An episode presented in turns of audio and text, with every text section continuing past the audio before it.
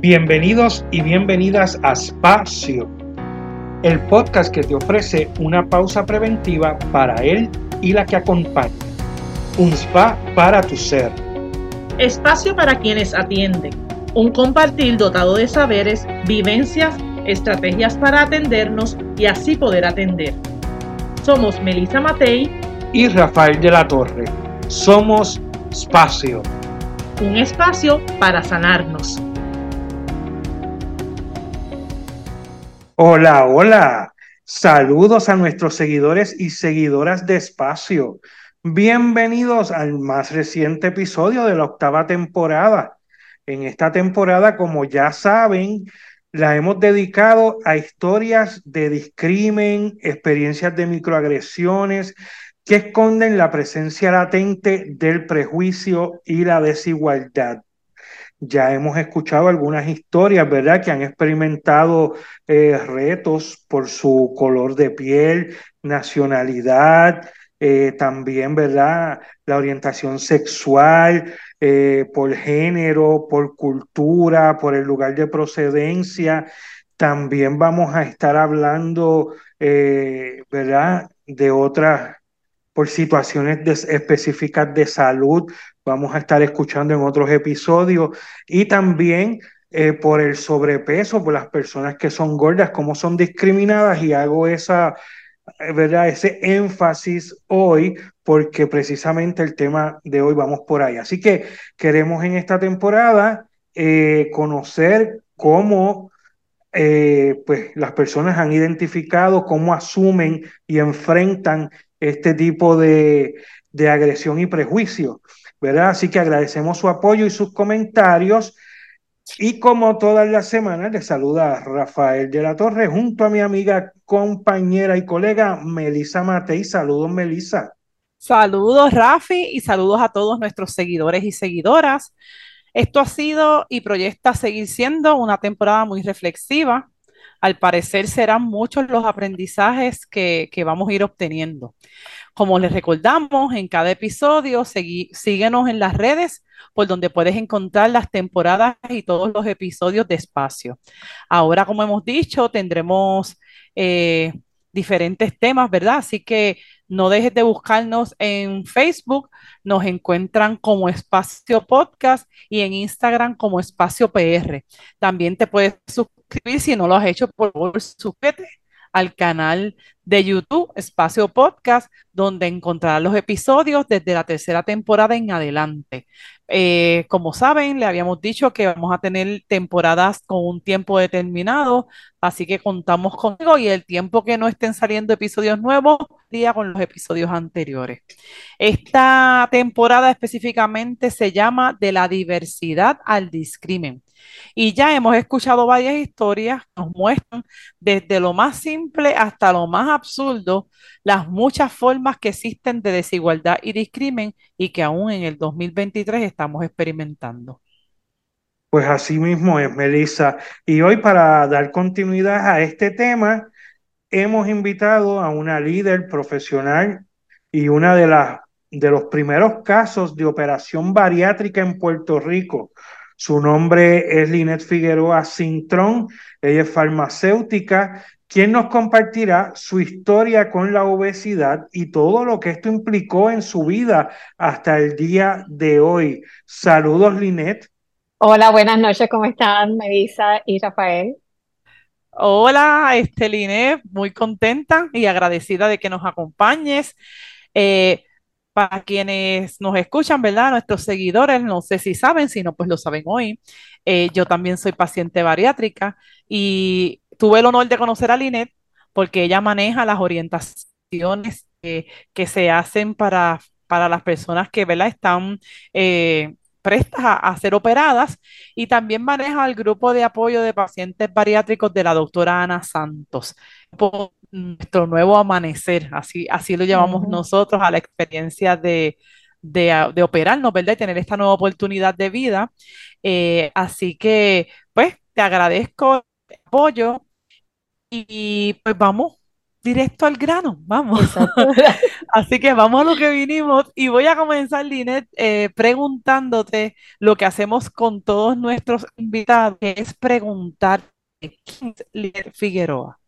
Ok, pues soy Linet Figueroa, tengo 63 años, soy farmacéutica de profesión, madre de un niño, madre del corazón, porque mi hijo es adoptado, así que soy madre del corazón, 23 años. Eh, Sufrí de obesidad mórbida, yo creo que desde pequeña fui obesa, no fui nunca una niña mal, ni fui una niña que, que fue, o sea, o, una adolescente que engordó en esa etapa de adolescencia o en la etapa de, después de haber tenido hijos. No, fui gordita desde chiquita, siempre, siempre tuve problemas siempre, desde pequeña. Bueno, Linet, pues encantado de verdad de conocerte y pues nos gustaría que entonces comenzaras a hablarnos de esa historia. Ya sé que tienes 20 años de haberte hecho la operación bariátrica y nos gustaría que nos hablaras de toda esa historia desde antes la decisión para hacer la bariátrica y después, ¿verdad? Que nos digas todo sabiendo que estamos buscando también eh, que existe lo que se llama la gordofobia, que es otro, otra manera de discrimen contra las personas gordas. Así que eh, háblanos un poco de esa historia eh, que viviste. Exacto. Pues mira, yo siempre estuve en esa búsqueda desde pequeña y desde jovencita en cómo bajar de peso. Y lo lograba. Lograba así bajar 100 libras, vamos a suponer en los programas de Weight Watchers, que fue lo que siempre traté, y haciendo ejercicio y volvía, bajaba 100 libras, pero al rato me volvía otra vez. No creé una disciplina, que es lo que he creado antes de, de haberme operado de la cirugía bariátrica, la disciplina que tenía. Nunca tuve una disciplina y eso fue lo que me faltó. Yo creo que eso fue lo que falló en todos estos años. Pero sí, no estaba, como te digo, aunque no tenía ninguna enfermedad, entre comillas, porque después descubro y sé que la enfermedad de la obesidad es una enfermedad, ¿entiendes? Ahí es que yo me doy cuenta, estoy enferma. Y ahí es que tengo que tomar acción. También mi madre fue una persona bien, bien este, empática conmigo y siempre estaba detrás de mí. Mira, tienes que bajar de peso, vamos a ayudarte. Ella se metía en todos los programas que yo me metía. Ella bajaba de peso y yo me quedaba igual. Entonces yo decía, ok, tengo que hacer algo porque yo quiero que mi madre, antes de morir, me vea en un peso saludable, porque ese era como el motivo de ella. Ella decía, es que yo no me quiero morir sin ver que tú estás bien, que estás saludable. Y un día de mi cumpleaños me dejó una carta. Una carta con el primer reportaje de unos pacientes que, um, puertorriqueños que se estaban operando en Estados Unidos. Porque antes, como no habían este, cirujanos bariatras aquí en Puerto Rico, el plan médico le, pagaba las operaciones afuera. Y yo fui con mi plan médico y sí, mi plan médico me, lo cubría y me lo cubría afuera. En un médico, el doctor Marema en Estados Unidos, en la Florida. Pero en eso el plan me dice, no, aquí hay ya cirujanos bariátricos. Ok. Uno primero, me gustó mucho el doctor. El equipo no me gustó. Y ahí yo dije. Antes de eso ya yo había leído ya cuatro libros, no había tanta información en internet como ahora, que ahora hay un bombardeo por donde quiera. Antes no había, era leyendo. Leí cuatro libros, me empapé bien, pero sí ya estaba decidida. Y entonces ahí es que llego a donde va pasando. Ya pesando 350 libras, aunque como dije al principio, yo sé que muchas veces yo llegué a pesar mucho más de 350 libras por la foto, pero yo le huía a las, a las balanzas como el diablo a la cruz. Eh, no tenía ninguna condición. Eh, la doctora me dijo, mira, estás ideal porque ahora mismo tú no tienes ninguna condición y eres ideal para esta cirugía. Y ahí comenzó mi aventura. Ese día me acuerdo que cuando yo llegué a pesarme y dije, Dios mío, 350 libras, ¿qué es esto? y oigo una vocecita detrás de mí que me dice, yo quisiera pesar 350 libras. Y yo, ¿de verdad que hay alguien que quiera pesar 350 libras? Pues sí. Había una persona detrás de mí, yo no me había dado. escondidita en una esquina. Ella recién está operada, había bajado a 60 libras, pero ella llegó a pesar sobre 620 y pico de libras.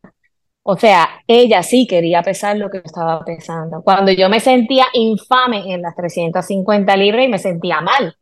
Ahí yo descubrí que había muchos más pacientes y empecé a ver muchos más pacientes que no, que no estaban en la calle, como yo digo, que son personas que no trabajan, personas, vi en varias reuniones gente que no podía usar zapatos porque no, ni siquiera un zapato podían tener. O sea, vi gente llegar descalza a una cita médica. Vi gente que no se podía sentar en un asiento regular. Yo todavía me podía sentar en una silla regular. Aunque me metía en las sillas del cine, salía con dos retones en las esquinas, pero me acomodaba como podía. Eh, sentí también un poquito de, tristeza cuando me fui a hacer un MRI y me dijeron que no me lo podían hacer porque mi peso era demasiado y no me podían hacer el MRI. Eso fue bien difícil porque no habían MRIs abiertos, como ahora. Ahora hay mucho más, mucho más conocimiento que hace, y, equipo que hace 20 años no había. Eh, así más o menos, a grosso modo, empezó mi, mi, mi trayectoria en la cirugía. Nunca tuve miedo, nunca tuve miedo. Yo me acuerdo que le abrí a la doctora todo de la operación y ella me dijo, ¿no me has dicho algo? Y yo, ¿qué doctora? El riesgo de muerte que puede haber. No me importa, doctora. Yo quiero salud y yo vine aquí a buscar salud. Y no me importa que en esa salud pierda mi vida, pero yo lo voy a intentar. Esto es lo que creo que es lo último que voy a intentar y yo estoy bien enfocada en que lo voy a hacer. Y gracias a Dios, en estos 20 años lo he logrado. He logrado mantener mi peso y he logrado poder ayudar a muchos pacientes en todos estos años. Qué bien, qué bien. Ya mismito vamos a hablar justamente de esa ayuda que das y de cuántas historias que has de saber precisamente por esa experiencia. Pero quisiera ah, eh, como hablaste es que la obesidad es desde la niñez, quisiera que nos pudieras contar alguna experiencia que puedas recordar. Ya hablaste del cine, ya hablaste del Emaray, pero ¿qué, qué otras experiencias vivió Linet eh, donde su peso se convirtió en razón de mofa, en quizás dificultad este, de autoestima? Eh, son otros tiempos, ¿verdad? Y, y, es, y es complejo. ¿Qué nos pudieras contar? Bueno, cuando chiquita me tenían que hacer los uniformes. ¿Por qué? Yo me acuerdo que los uniformes los vendían en González Padín, en los de mi colegio, y lamentablemente en los uniformes no cabían. Pues entonces, gracias a Dios que mi vecino trabajaba en el área de, de los uniformes de González Padín, y él nos conseguía las telas para, o sea, que nadie, nadie se dio cuenta que los uniformes no eran de la tienda de González Padín, sino que eran de, que ellos nos conseguían la tela para que me los hicieran. La ropa no es como ahora, que antes, ahora no, ahora hay un montón de tiendas plus, pero antes no había tiendas plus. O sea que era bien difícil conseguir ropa para mí, tenía, tenía que entonces ir a una costurera para que me hiciera los trajes. Todos mis trajes prácticamente y mi ropa la tenían que hacer. Y yo me acuerdo en una ocasión que la costurera tuvo que agarrar dos cintas métricas porque con una no le daba para tomarme las medidas. Y eso fue para mí bien vergonzoso. O sea, yo me sentía, Dios mío, yo tengo que hacer algo, nada, seguía en lo mismo. Este, eh, quizás el no poderme montar en algunas máquinas de que los, regularmente uno se monta y me tenían que bajar, me decían, no cabes, no podemos cerrar el cinturón, eh, y siempre me han gustado las montañas rusas y toda la cosa, y pues no poderme montar para mí es bien difícil. Eh, quizás el, el, ir a un baile de juventud y que nadie me sacara a bailar. o sea, y tú decías, ok, me gustaba bailar, pero no podía bailar porque no me sacaban a bailar. Eh, pero con todo eso, yo nunca me sentí deprimida porque tuve unos padres que siempre me apoyaron, unas amigas que siempre me aceptaron, o sea, que nunca me rechazaron, eh, aunque aún conservo muchas amistades de cuando pequeña que siguen siendo mis amigas y que en realidad yo hasta las reúno siempre aquí en mi casa y yo les digo, vengan, porque siempre han sido mi apoyo. Y aunque quizás unas me decían, chica, tú tan bonita, pero tan gordita, Y yo le decía, yo quiero hacer muchas cosas, pero yo soy bonita como quiera. A lo mejor en algún momento cuando rebaje, se me va a pasar porque voy a ser bonita como quiera. y, y me decían, tan inteligente y no has conseguido esposo. Y yo, yo para estar casada, o sea, para, para completar mi vida y ser feliz, yo no tengo que tener un esposo o una pareja al lado, tú sabes. Y nada, después me casé, después no pude tener hijos porque, pues, por mi obesidad. Y él también era obeso. Eh, se hizo bien difícil porque la única manera era por in vitro. Pues eso fue otra, otro, otro golpe, porque con la obesidad que yo tenía no podía. O sea, no me podían hacer un in vitro. Era un riesgo. Era un riesgo. Mm. Pero Dios siempre pone la solución. Soy más reactiva. Qué bien. Eh, em, fíjate, me llama la atención, ¿verdad? Eh, qué bueno, primero, que, primero quiero decir que qué bueno que a ti no te afectó emocionalmente, tenías este, eh, padres que, que, te apoyaban. La clave. Que, exacto, eso es, eso es clave. Las relaciones que siempre Melissa nos trae, ¿verdad? Que también personas personas, amigos, amigas que, que estuvieron con, con Linet y que la aceptaban, así que no, no necesariamente eh, en, su, ¿verdad? en su núcleo familiar pues vivió eh, eso, esa, ese tipo de, como, eh, que puede bajar la autoestima, ¿no? Que, que, que puedas, este, pero sin embargo, si se, si se dan cosas que ella sí pudo manejar, pues porque tenía una buena salud emocional, ¿verdad? Y me llama la atención eso de bonita pero gordita. Eh, ¿Verdad? Porque también eh, Melissa cuando ha hablado con nosotros también nos, nos ha dicho muchas veces que la gente le dice después de la operación, qué bien te ves Melissa, como si antes no se viera bien. ¿verdad? Este, te estás poniendo linda. Yo digo, exacto, te estás poniendo linda. Yo no, no, yo no me estoy poniendo linda. Yo soy linda, yo me estoy poniendo Exacto, así mismo. y, aquí tenemos personas, ¿verdad? Que, que eh, pues tienen una madurez emocional y Melissa yo la conozco hace muchos años y el trabajo que ha hecho, ¿verdad? A nivel personal ha sido, eh, ha sido bien, bien grande. Este, así que eso no le afecta. Sin embargo, sin embargo, eh, no dejan de ser eh, comentarios fuera de lugar, lo que decimos microagresiones, ¿verdad? Que se dan este, y que tal vez, ¿verdad? No, no es lo mismo que te digan, bueno, no cabes en, en una machina, pero que te... que se mofen porque no quepas en la machina es otra cosa. Este, es otra cosa, exacto.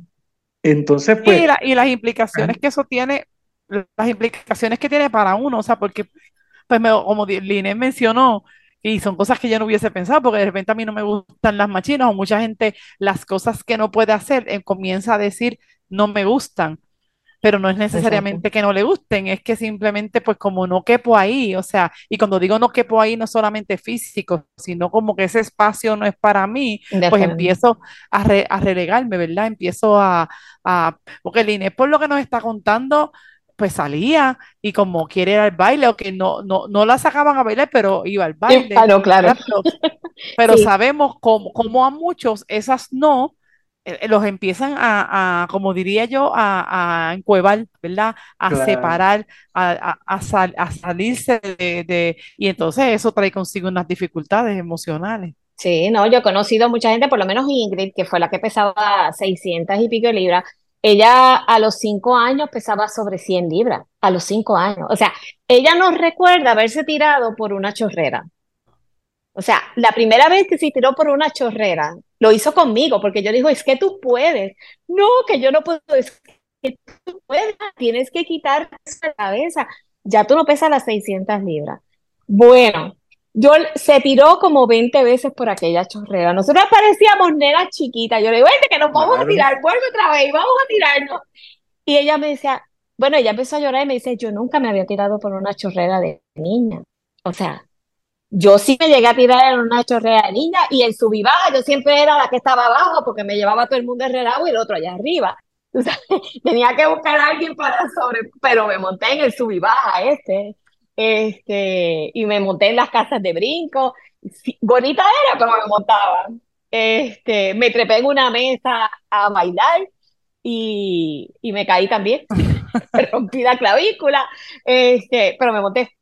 O sea, yo en ese sentido no sentí mamá me dijo, tú tienes que parar, tienes que ser una, una profesional, y me hicieron sentir independiente, con mucha seguridad. O sea, yo siempre tuve mucha seguridad, incluso cuando llegaba a los trabajos, quizás era la persona más obesa y, yo, y en los radios son espacios pequeños. O sea, que quizás iba a tropezar con unos cuantos porque teníamos que estar caminando. A veces e, estuve en un recetario donde había casi ocho personas trabajando y era un recetario bastante pequeño, pero fíjate, no me sentí nunca nunca me sentí incómoda. Quizás si lo dijeron, lo dijeron detrás de mí, pero nunca me lo dejaron sentir. Además que yo me hago querer. Enseguida yo le busco la vuelta a la gente y, y trato de que la gente, o sea, ser receptiva y que la gente me quiera y apoyarlo. Y pues yo creo que eso también me ha hecho en el negocio, porque cuando yo empecé en el negocio pesaba casi 300 libras. O sea, la gente vio mi proceso mientras yo estuve porque llevo tres años en la farmacia.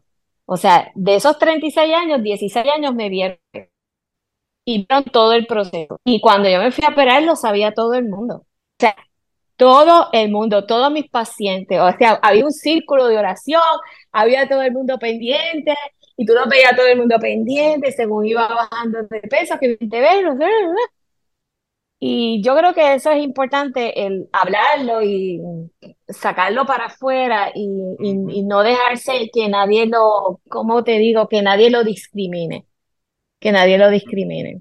Yo de repente... Yo no dejé que nadie. Yo, yo te escucho y obviamente pues por pues por la profesión y por todo lo que, lo que sé, sé lo que hay detrás, ¿verdad? Este, y sé, y, cada vez, ¿verdad? Y me siento honrada, cada vez entiendo más este, cómo tú te das en términos de, de ayudar a otros en este tema, pero es necesario resaltar para quienes nos están escuchando que la clave, ¿verdad? Y, y, y así lo dicen las teorías, la clave fue tu apoyo familiar. ¿Verdad? La, la, ese apoyo familiar, la seguridad se logra en la crianza. Si tu historia no hubiese sido como la de muchos que nos están escuchando, como la de muchos que, que, que, no conocemos, eh, fue una historia donde el rechazo por la gordura inició desde el hogar, porque todos los niños gorditos son, son graciositos y el bebé gordito es graciosito, pero cuando, y el, eh, pero cuando ese nene empieza a cuarto grado, quinto grado, cuando llega a séptimo grado, este, pues ya no es gracioso, ¿verdad? Y ya en esa adolescencia la gordura empieza a tener otra historia este, de mucha humillación, de mucha vergüenza. Y si no tuviste ya sea por tu impedimento, que es parte de lo que vamos a tocar en, este, en esta temporada, por tu impedimento, por tu condición de salud, si tú lo que recibes es en el núcleo, es rechazo, pues obviamente no tienes esa seguridad. Así que tú tuviste esa dicha este, de, de tenerlo y, y, precisamente creo que de ahí, ¿verdad? Y eso me lo clarificarás tú, de ahí es que surge todo este interés de tu poder por, por, tantos años ser esa persona que colabora a la, a la, doctora Ana Santos con lo que es la preparación de, los de los pacientes bariátricos. Cuéntanos un poquito de eso. Pues bueno, cuando empecé, eh, eh, Ingrid entra a pasar a ser la, la, persona que se encarga del grupo de apoyo al salir otra que era la que nos estaba orientando al principio y ella me pide ayuda. Y yo le digo, pues claro que sí, aquí estoy yo. ¿Qué es lo que tú necesitas? Y ahí empezamos a, hacer un, un, bonding, ambas que somos, yo creo que más que compañeras, amigas, hermanas. Y yo, ella no tiene hermana, pues para mí Ingrid es como una hermana. Y, y empezamos a bregar con el asunto porque vimos muchos pacientes solos, muchos pacientes que nadie los apoyaba. O sea, nadie, o sea, nadie. O sea, tú los veías solos en el hospital, solo en las citas médicas, cuando a mí mi mamá me acompañaba todas las citas médicas o el queso mío. Y empezamos a ver y entonces a buscar por dónde era que íbamos a tratar lo del grupo de apoyo. y, y ver que habían unas limitaciones, que hay mucha gente que ni siquiera trabaja porque no consiguen un trabajo o que los discriminan en el trabajo, que los discriminan en un montón de sitios y entonces hay que como que darles esas herramientas para que ellos empiecen a trabajarlas y cómo trabajar con la familia. Ahí es que empezamos a trabajar con el grupo de apoyo como tal. Eh, para mí es como una retribución de todo lo que yo he recibido en estos 20 años. O sea, lo hago voluntariamente, eh, voy una vez mensual allá a Calle y si tengo que ir más veces también lo haría. Eh, los pacientes, ustedes lo saben, que estoy a TH, como yo digo, con ustedes en lo que necesiten, en lo que yo les pueda ayudar.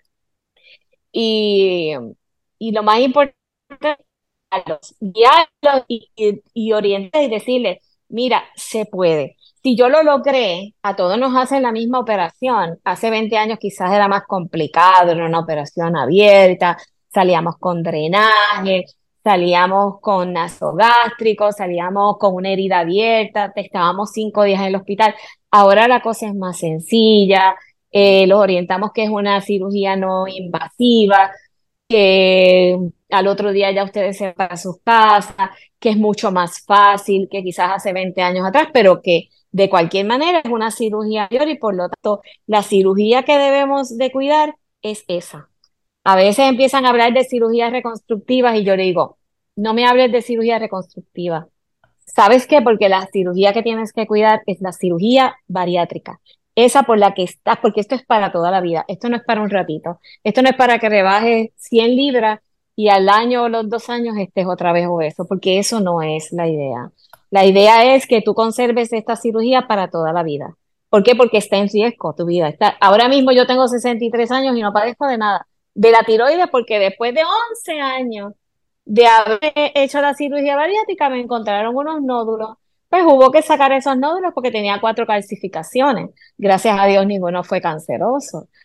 Pero nunca nadie lo había encontrado. Yo me imagino que era porque estaba obesa. Nunca nadie llegó hasta bien sentir que yo tenía esos nódulos. Sabe Dios desde cuándo los tenía. Y una doctora los encuentra. Y um, pero aparte de eso, yo veo pacientes en la farmacia con 30 años, 10, 12 medicamentos, y trato de llegar a esos pacientes sutilmente, porque yo sé que no es fácil que le digan a. Muchas veces he enseñado mi mira, yo, así estaba yo, y yo quiero que tú tengas salud. Así que si tú quieres y deseas, no lo esfuerzo, que yo te oriente y que yo te diga dónde yo me operé, qué hice, aquí está mi número, me llamas y en confidencialmente, pues yo te ayudo y te guío. igual a los familiares, también, yo tengo unas primitas que están un poquito, pero todavía no me han hecho caso. Así que, pero es poco a poco, porque a, mí, todas las veces mi madre la que estaba empujando, hasta que me dio con mi bella, porque mi esa observo tiene 22 años esa carta. Ella me dijo que yo hacía muchas cosas por un montón de gente, por la iglesia, por la comunidad, por todo el mundo, y no hacía nada por mí. Y eso me llegó bien fuerte. Yo decía, no, yo tengo que hacer algo por mí. Y lo hice. Qué bien. Qué bien. Mira, Linet, te quería preguntar, en, ah. eh, como tienes esta experiencia de ayudar a otros y de, ¿verdad? de dirigir grupos de apoyo, eh, ¿A quién se le hace más difícil manejar eh, la obesidad y luego, ¿verdad?, para entrar en el proceso de operación, ¿a las mujeres o a los hombres? Yo pienso que a los hombres. Yo no sé, hay una población bastante grande de mujeres, pero como que los hombres como que no les importa mucho a veces, a veces pienso, eh, como que son más decididas hay casos en que he visto matrimonios que le dicen al hombre, vete tú primero, y la esposa se queda detrás. Pero la mayoría de las veces veo matrimonio y los dos están que era el caso mío. O sea, los dos estábamos sobrepeso, porque el que era esposo mío también. Y él mandó a mí primero. No, yo no, mentira. Yo quise ser voluntaria. Yo me fui primero, yo me operé y entonces después se operó él. Este, porque como yo digo, como les digo el chiste, en mi cama habían 700 libras. O sea, la cama era de hierro, hubo que mandarla a hacer porque era una cama para aguantar 700 libras, no es tan fácil, éramos dos personas grandes. Eh, y gracias a Dios él logró también su peso.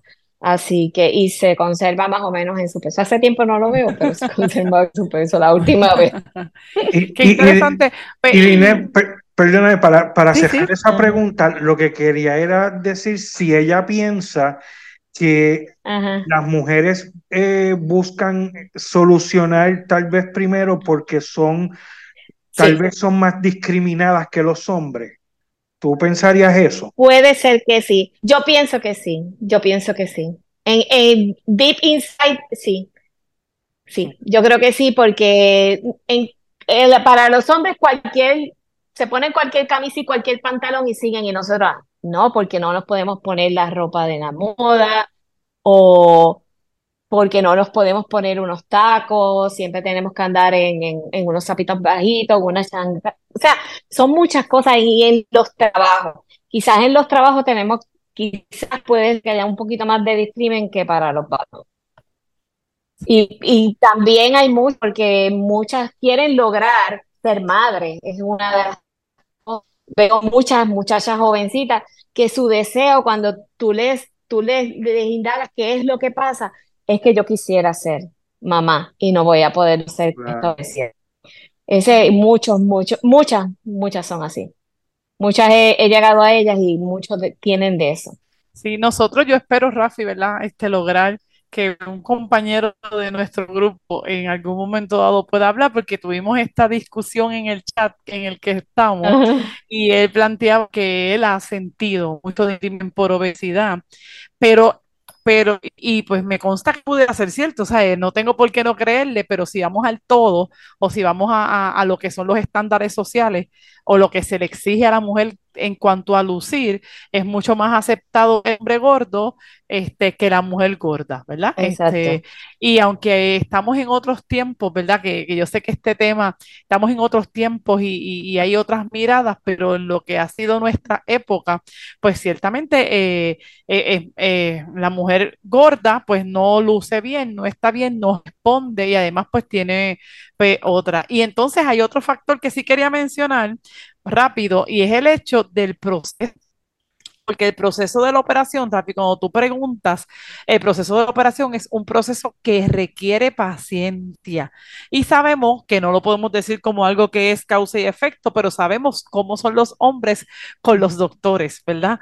Y esto requiere paciencia, estar horas en citas médicas, porque obviamente la cantidad es tanta que los días de cita en la, Con, las experiencias que tenemos son, son seis, o sea, es tiempo. Y entonces, pues, ¿cómo voy a dejar de trabajar para eso? Y tengo que ir a, tantos doctores. Y, y, también he visto que empiezan los procesos, pero a mitad se quitan. Y se quitan. Este, se quitan. Porque el sacrificio que hay que hacer o la disciplina que hay que hacer o la cantidad de doctores, pues es mucha. Así que aquí siempre hemos hablado de que todos estos aspectos son multifactoriales, ¿verdad? No podemos decir que es una sola cosa, pero, pero este, pues sí, tú sabes, hay mucha onda social y hay mucha, muchos modelos de mundo Con, con este tema.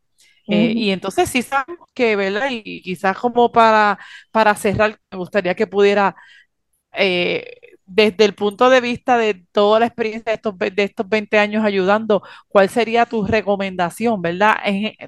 recomendación en general, a, no, no, estamos haciendo una campaña este, de, en contra, sino una campaña de, de, de lo que implica algo que me llamó mucho la atención, que es hacer algo por ti, apostar por ti, con lo que te toque hacer. A lo mejor lo que te toca hacer no tiene que ver con el peso, tiene que ver con otras áreas de tu vida, inclusive con, la salud. No, no, todos los flacos son saludables. y no todos los, todos los no son saludables. Así que, pero ¿qué quisieras decir, Line, en esta, eh, Ya se nos está acabando el tiempo como para cerrar, ¿cuál sería tu, tu exhortación o tu mensaje? ¿Qué nos quisieras decir? Mi mensaje es a todo el paciente que tenga un problema de obesidad, que lo vea como una enfermedad, como un problema de la sociedad o que no cabemos dentro de las normas establecidas o del patrón establecido del modelo a seguir, sino que es una enfermedad y que a la larga nos va a traer problemas y que necesitamos hacer algo por nosotros. eh, para tener una larga vida, expectativa más que quizás si nos seguimos dejando estar en este, este conformismo de estoy gordo, ya no me importa si de cualquier manera me voy a morir, de cualquier manera me va a dar diabetes, de cualquier manera me va a dar presión alta. No, hay que buscar ayuda y la ayuda está y la está, es una herramienta. No es única, no es algo que nos hagan y al otro día amanecemos flacos. No, hay que trabajarlo. Hay que trabajarlo y en especial es últimas libras hay que trabajarla.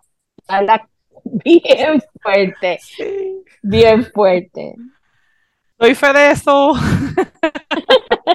sí, sí, es un proceso, ¿verdad? Y es un proceso eh, sobre todo mental, ¿verdad? Y, aprovecho este momento, Line, para agradecerte, agradecerte porque una de las cosas que, que he conversado contigo y que hemos conversado en el chat es que eh, la, parte psicológica eh, es esencial para esta transformación, ¿verdad? Esencial porque son muchas otras cosas. Te podemos hablar de cuando tú decías que Ingrid todavía atrevía a tirarse por una chorrera cuando ya sí podía. Y vamos viendo como hay unas mentalidades que se quedan, así que, el cambio físico se da, pero hay un cambio mental, hay que ser, hay que tener una nueva relación con la comida, mencionaste al principio que hay que eh, entrar en un proceso de disciplinarse, porque de lo contrario, que es lo que te dice todo el mundo, ay, yo conozco a alguien que se operó eh, y ya recuperó libras. Los otros días salió la cantidad de personas que se han operado con la doctora que sobrepasa, no sé si tú sabes el número. Mil.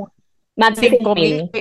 Que, ella ya, y pues de 5 mil personas no hay la estadística, eso sería un buen estudio, pero la gente solamente te va a decir de lo malo, del que se murió, porque en efecto se dice que ha muerto, del que recuperó las libras, pero de repente hoy, gracias a, que estás aquí con nosotros, Lines, tenemos una persona que, que ha podido eh, sostenerse por 20 años y sostener a otro. A otro, exacto. Que, que, que, es lo que, ¿verdad?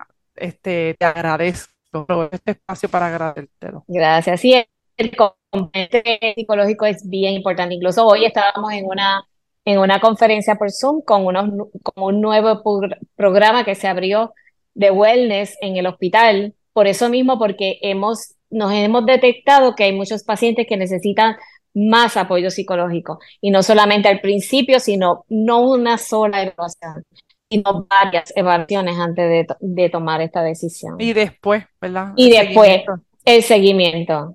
Y en eso, pues, se está trabajando para que sea así. Bueno, Porque después que uno baja de peso, vienen un montón de otras cosas. Claro, claro. Bueno, pues Linet, yo ah, te agradezco, ¿verdad? Mucho eh, que puedas haber estado compartiendo con nosotros eh, tu historia y tu experiencia, ¿verdad? Con, con esto de, de, la obesidad y la operación bariátrica. Eh, me parece que fue muy buena información, incluso me siento aludido en tu mensaje final, así que algo habrá que hacer. Este, pero sí. Tienes la coach. Exacto, exacto. Pero nada, muchas gracias por estar en nuestro espacio. Muchas gracias. Gracias, gracias a ustedes por invitarme. Muy honrada y este fue otro espacio.